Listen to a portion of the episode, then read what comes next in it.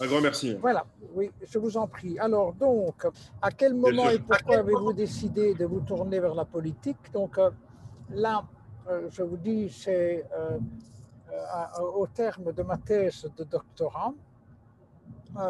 J'avais été avant ça président des étudiants et de la Fédération générale des étudiants de l'Université de Mons et représentant des étudiants au conseil d'administration de l'université et euh, euh, j'avais rencontré au conseil d'administration euh, une personnalité qui devint ministre du commerce extérieur durant 14 ans, Robert Urbain, qui m'avait, comment dirais-je, incité à m'inscrire au, Parti socialiste, conviction que j'avais, je crois qu'il y a une question à cet, à cet égard. Et initialement, euh, euh, je n'avais pas l'intention de faire de la politique. Euh, j'avais l'intention d'être un chercheur scientifique, faire plutôt une carrière académique, compte tenu de mes résultats, grand 10, plus grand 10, etc.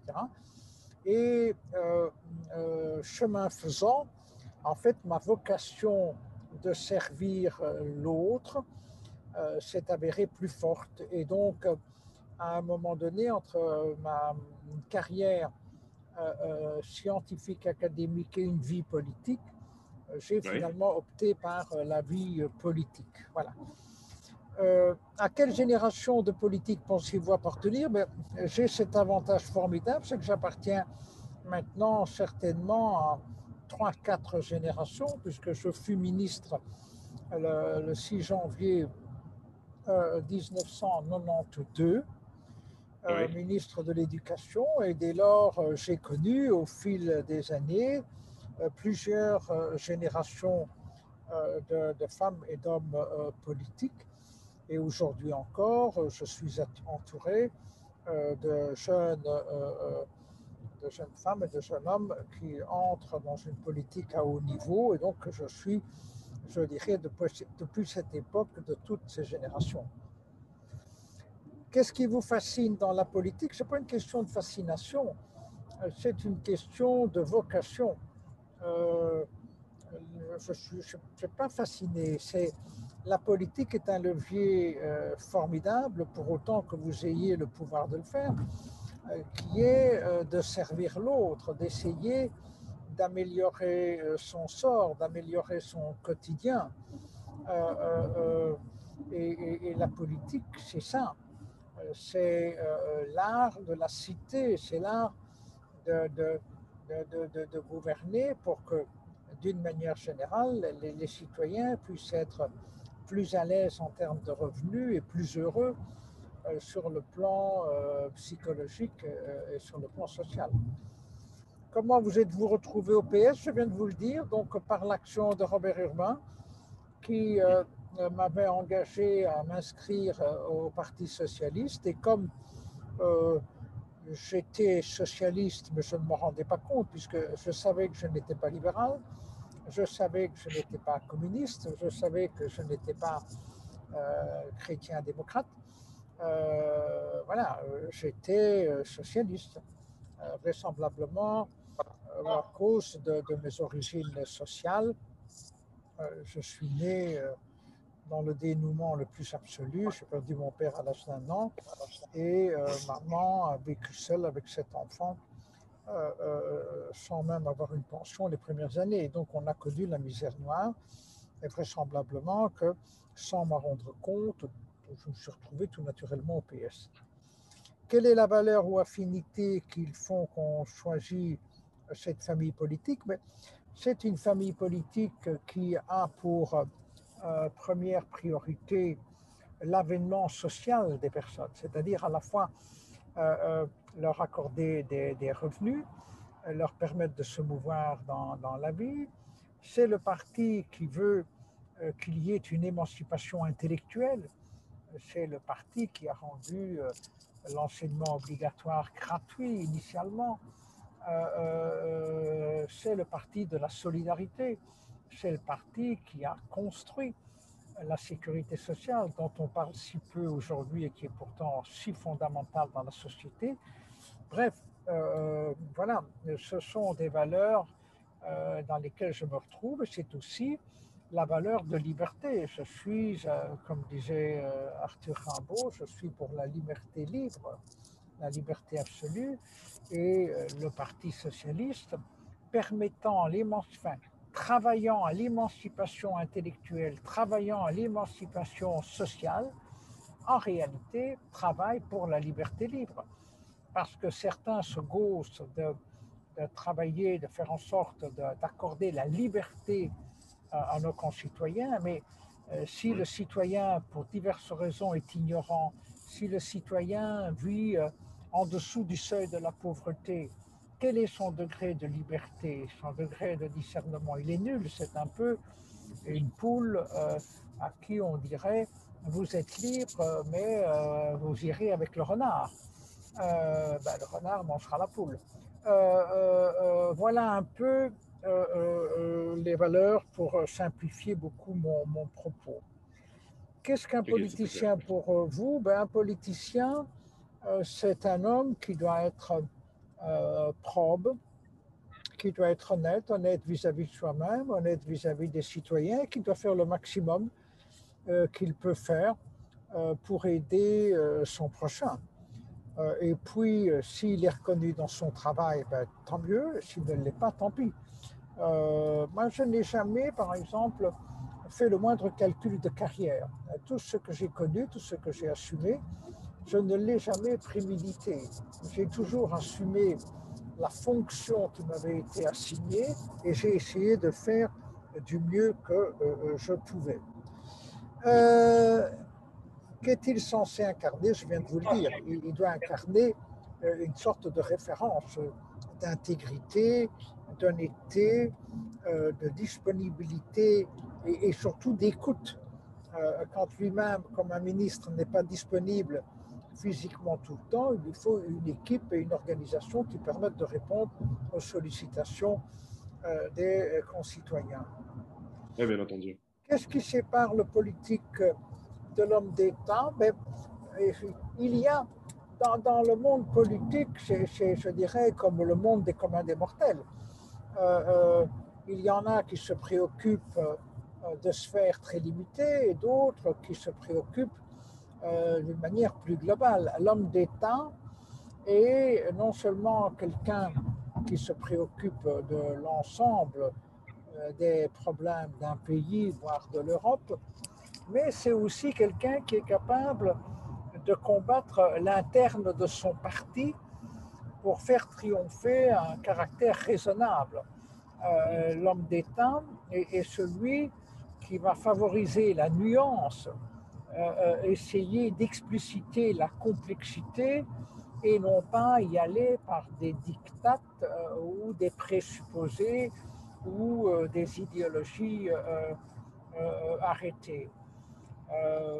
L'homme d'État essaie toujours de se mettre à la place de son interlocuteur, de trouver les compromis les, les, plus honorables possibles pour que l'ensemble de la société puisse, euh, puisse avancer. Euh, alors, euh, président, d'une famille, je ne sais pas si j'irai jusqu'au 17, vous savez, parce que ça, je, vais voir. Hein. président d'une famille politique à de multiples reprises, qu'est-ce que selon vous fait fédérer?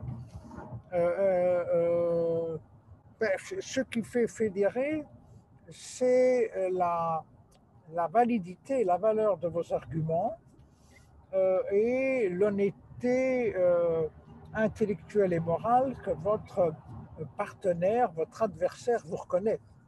Euh, on peut ne pas être d'accord, surtout dans un pays comme la Belgique, mais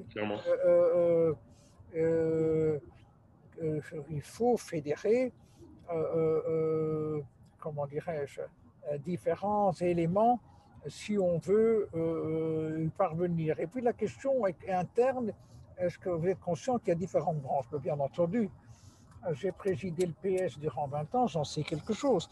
Euh, hmm. euh, mais c'est propre aux êtres humains. il y en a qui se sentent plus régionalistes, d'autres plus proches d'un État fédéral. Il y en a qui se, positionnent comme étant d'une gauche plus extrême, l'autre d'une gauche plus modérée. Il y en a qui se disent socialistes rouges vifs, d'autres qui se disent sociodémocrates. Mais en réalité, ce sont divers positionnements qui relèvent de de leur culture, de leur manière d'être, de leur formation, de ce qu'ils pensent être bien. Et un président de parti ben, tient compte de tout ça, respecte chacun et tente de faire comprendre que seuls, quelle que soit leur position, ils ne seraient rien. Euh, et, comme disent euh, certains mouvements, ensemble, on est tout. Et donc, euh, voilà, mon travail a toujours été en interne de fédérer. Quel est votre rapport à, l'actualité? Ben je, Bien entendu, je m'intéresse à l'actualité, mais je n'en fais pas du tout euh, euh, euh, la priorité absolue. Je pense qu'une femme ou un homme politique qui réagit à l'actualité ne dure pas longtemps. L'actualité est changeante. c'est lié à l'humeur de, comment dirais-je, c'est lié à l'humeur de, beaucoup d'éléments. Euh, mais il y a, il y a une actualité quand il y a, comme le 22 mars, un attentat, on ne peut pas l'ignorer. Euh, euh, quand il y a des drames qui se produisent, on ne peut pas les ignorer. Mais je ne cours pas du tout après l'actualité.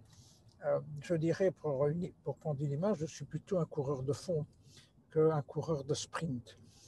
Euh, alors, euh, après autant de temps, quel est votre regard sur la recherche de la réaction politique? Ben, Écoutez, euh, si c'est la recherche par les journalistes, vous voulez dire? Oui, c'est bien ça, oui. Hein, ben, je crois que malheureusement, les journalistes sont tenus par des formats extrêmement réduits. et ça m'a toujours fait un peu sourire quand un journaliste vous dit répondez par oui ou par non. On est dans l'absurde absolu, parce que la société, c'est pas oui ni non. Et euh, ce n'est pas en 20 secondes. Parfois, on me dit, mais euh, dites à 20 secondes ce que vous avez à dire. Ben non, on, devrait quasiment écrire euh, des bibliothèques, tellement le monde est complexe. Et donc, personnellement, je réagis peu, voire très peu euh, et je dis aux journalistes qui veulent m'interroger que ah, je n'ai pas à réagir. Euh, euh, et deux, que voilà, je pas mon rôle. parce que si vous commencez à réagir sur les déclarations de Pierre-Paul, Arthur et Joséphine, ben, vous passez votre vie à réagir, mais moi, je veux passer ma vie à agir ce qui est différemment, ce qui est différent, pardon. Que se passe-t-il dans votre esprit lors d'une défaite Une très grande déception? Je ne l'ai connu qu'une seule fois. Euh, j'ai connu beaucoup de succès en 20 ans. J'ai connu une fois une défaite en 2007. Et euh, je la voyais venir pour des raisons euh, très objectives que j'avais analysées avant que l'élection ne se tienne. Donc je m'y attendais, mais, mais, ça reste une déception. Deuxième semaine du mois de mars, nos vies basculent dans le Covid, ben oui, donc ça c'est un drame majeur parce que c'était à la fois inattendu parce qu'on savait qu'en Chine il y avait un drame, mais la Chine nous paraissait si loin et on avait presque le sentiment que, que ça se maîtrisait. Et puis on a été surpris par euh, la virulence, euh, la violence du virus et nous avons beaucoup appris. On a dû bien sûr prendre attitude dans un domaine que nous ne connaissions pas. Euh, le fait que euh, euh, ce virus est, contaminant et contamine, le fait que quelqu'un qui est porteur du virus peut, sans le vouloir, tuer son voisin, simplement parce que le virus passe de son corps au corps du voisin. C'est la raison d'ailleurs pour laquelle que parfois certains slogans euh, font preuve d'une grande méconnaissance quand certains disent mais on a le droit, on a le droit d'attraper le Covid, on a le droit même de mourir si on veut. Ben, bien entendu, ça personne ne conteste, mais vous n'avez pas le droit hein, en étant éventuellement porteur du Covid, de contaminer votre voisin. Tout ça, nous l'avons appris chemin faisant. Et c'est vrai aussi que on n'imaginait jamais que ça allait durer aussi longtemps. Tout le monde imaginait au début de la pandémie que c'était une affaire de trois mois. Puis on a cru que six mois après, ça nous conduisait neuf mois, ça allait être résolu. Et puis, et puis, et maintenant, il y a les variants. Mais bon, je reste optimiste, mais nous en avons encore pour euh, euh, un certain temps. Qu'est-ce qui vous a permis de faire consensus? Ben, Simplement, euh, euh, le comité de concertation, et avant le comité de concertation, c'était le Conseil national de sécurité, euh, toutes les femmes et les hommes politiques, qu'ils soient NVA, socialistes, libéraux, etc., ont fait preuve d'une conscience euh, vraiment exceptionnelle, sans des batailles de, de particratie. nous étions tous à la fois consternés par la situation et très conscients des difficultés que vivaient nos concitoyens et on a dû prendre des mesures très radicales parce que sinon, le virus se répandait avec alors des drames 10, 15, 20, 100 fois plus importants que ceux que nous avons connus. Au XIVe siècle, avec la peste, il n'y avait rien de tout ça, bien sûr, la moitié de la population est morte. Et nous aurions connu exactement la même situation ici. Donc voilà, euh, toutes ces fermetures, euh, toutes ces difficultés que nous rencontrons, ce n'est pas du tout de gaieté de cœur. Je ne connais pas euh, une seule femme et homme politique qui prend plaisir, par exemple, à, ne pas rouvrir des cinémas ou à ne pas permettre des activités culturelles ou ne pas rouvrir les restaurants. on voudrait tous pouvoir avoir tous les degrés de liberté. Mais seulement, euh, si nous le faisons et que la pandémie reprend, que les morts reprennent, que les hôpitaux sont débordés un peu comme on voit pour le moment en Inde, vous voyez le cataclysme que ce serait. Mais donc voilà, c'est ce qui a permis de trouver des, euh, des euh, décisions, comment dirais-je, des décisions de, de, de, concertation entre les uns euh, euh, et les autres, consensus. Euh, le regard des autres, qu'est-ce que vous en faites? Ben, J'y suis sensible, mais je ne travaille pas en fonction du regard des autres. Je, me comporte comme je pense devoir me comporter et je suis ravi que durant ma vie politique, j'ai très vite été reconnu. et donc, j'ai connu presque toujours des succès électoraux personnels assez importants. Mais voilà, mais je n'ai pas cherché d'abord à plaire. Euh, je cherche d'abord à travailler. Quelles ont été vos plus belles rencontres? Bon, j'en ai beaucoup. Euh, euh, que ce soit. non affilié au PS, hein, ça ne compte pas. Comment? Oui, comment? Non, affilié au PS, hein, ça ne compte oui, pas. Oui, bien sûr, mais que ce soit Verhofstadt, que ce soit, et maintenant il est décédé, Jean-Luc Dehaene, avec qui qui a été mon Premier ministre quand j'étais euh, vice-premier ministre, des gens comme Melchior Watley, euh, donc Melchior Watley père, comme, comme Herman euh, Van Rompuy, comme je l'ai déjà dit, Guy Verhofstadt et d'autres. J'ai toujours eu des relations amicales avec euh, énormément de personnes qui ne sont pas PS. Aujourd'hui, euh, que ce soit Alexandre De Croo ou d'autres membres, euh, je travaille avec une confiance certaine, même si on, peut ne pas être d'accord sur les idéologies, mais ça, c'est une, autre, une autre affaire. Et compte tenu de ça, qu'est-ce qui ne manque jamais de vous étonner dans votre rapport avec les citoyens? Est-il? Qu'est-ce qui ne manque jamais de vous étonner dans votre rapport avec les citoyens? Ben, les citoyens, eh, ils ont leurs difficultés quotidiennes que nous devons, que nous devons rencontrer, euh, David, euh, que nous devons rencontrer. Euh, tandis que nous, nous avons une vision plus globale de la société. Donc, ce n'est jamais étonnant que quand vous êtes bourgmestre, par exemple, on vienne de vous parler de la plaque d'égout qui est en face de la porte. Euh, et qu'il faut résoudre au même titre qu'il faut résoudre les grandes questions du pays. Voilà. Donc, euh, ce n'est pas étonnant. Il faut toujours voir dans quelles circonstances vivent les, les personnes qui viennent vous voir et leur capacité de discernement. Il y en a pour qui, par exemple, je ne sais rien, moi, un casse-vitesse est un problème majeur euh, qu'il faut absolument résoudre, ou sinon euh, ils endorment plus. Donc euh, voilà, c'est, ça fait partie, bien sûr, de la diversité de la vie. Vous êtes créateur du Festival international du film de Mons. Quels sont vos cinq films préférés? Écoutez, j'en ai beaucoup. Je peut-être, je réfléchissais à ça. J'ai, bien aimé Birdie. J'ai bien aimé euh, je sais pas moi, Dams, par exemple, qui est un film flamand. Euh, les, derniers films que j'ai vus, ça fait quand même belle lurette avec la fermeture des cinémas. Euh, je n'ai pas, de film fétiche, vous savez. Euh, D'ailleurs, je n'ai rien qui est fétiche. Euh, mais, mais je, suis allé au cinéma tant de fois dans ma vie euh, qu'à mon avis, j'ai dû voir des milliers de films. Donc voilà. Euh, mais je n'ai pas comme ça. Euh, bien sûr, il y a des films qui, vous ont marqué, comme La Vita est belle, par exemple. Il y a des films de Fellini qui vous marquent. Enfin, voilà, il y a des films qui marquent.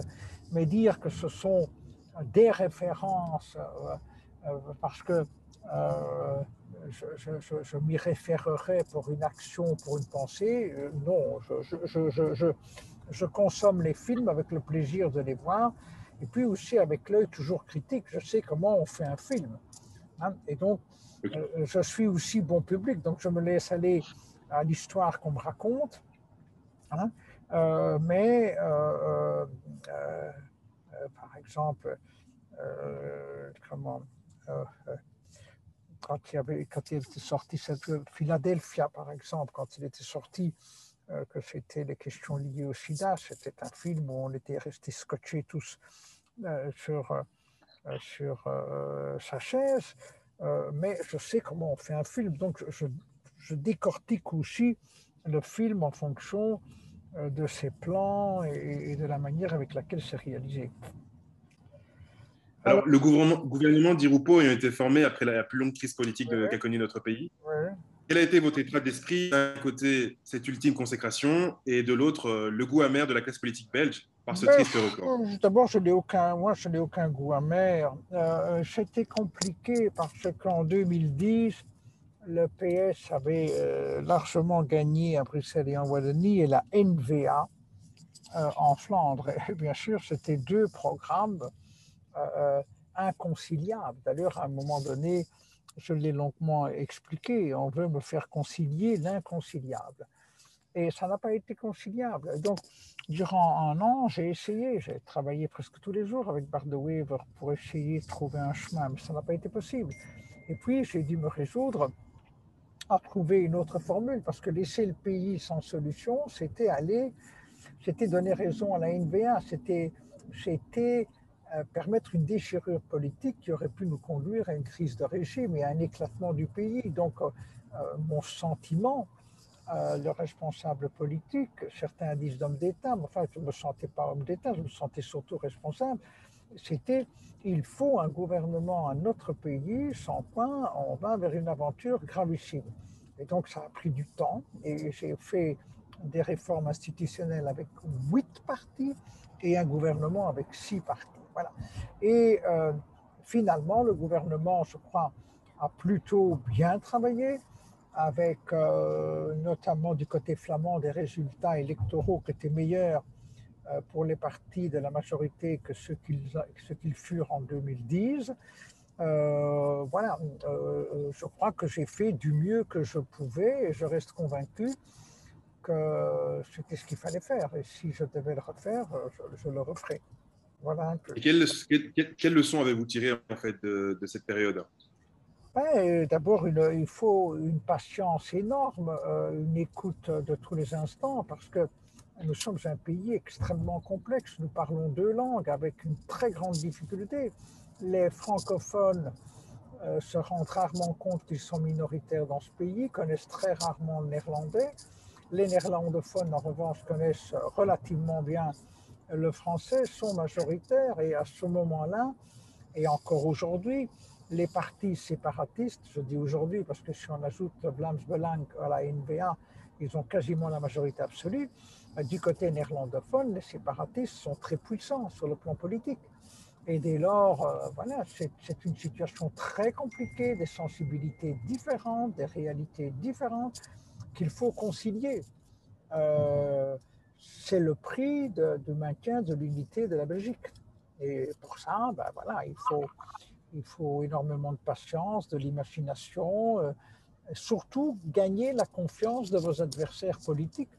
Euh, je le répète pour euh, la deuxième fois, indépendamment des programmes et, d'une bagarre politique que l'on peut avoir, il faut que les leaders aient confiance les uns dans les autres quant à l'intégrité euh, morale, quant à l'honnêteté intellectuelle de leurs propos. Pour la dernière question, j'aimerais vous poser une, question un peu inédite. Alors, si votre vie était un message, qu'est-ce qu'il dirait? Oh, moi je dirais, euh, si vous voulez savoir ce qu'on voudrait laisser comme message, c'est ça que vous voulez savoir. En bref, oui. Oui, mais que si quelqu'un passe devant ma tombe, qu'il dise euh, il aura fait du bien. Ou bien il aura fait le bien. Il aura fait le bien, donc. En tout cas, Monsieur le Ministre Président, merci de nous avoir. Je, vous en merci prie. de nous avoir cette interview. Passez une bonne journée portez-vous bien. Je vous en prie, au revoir. Je vous en prie. Au revoir. Au revoir.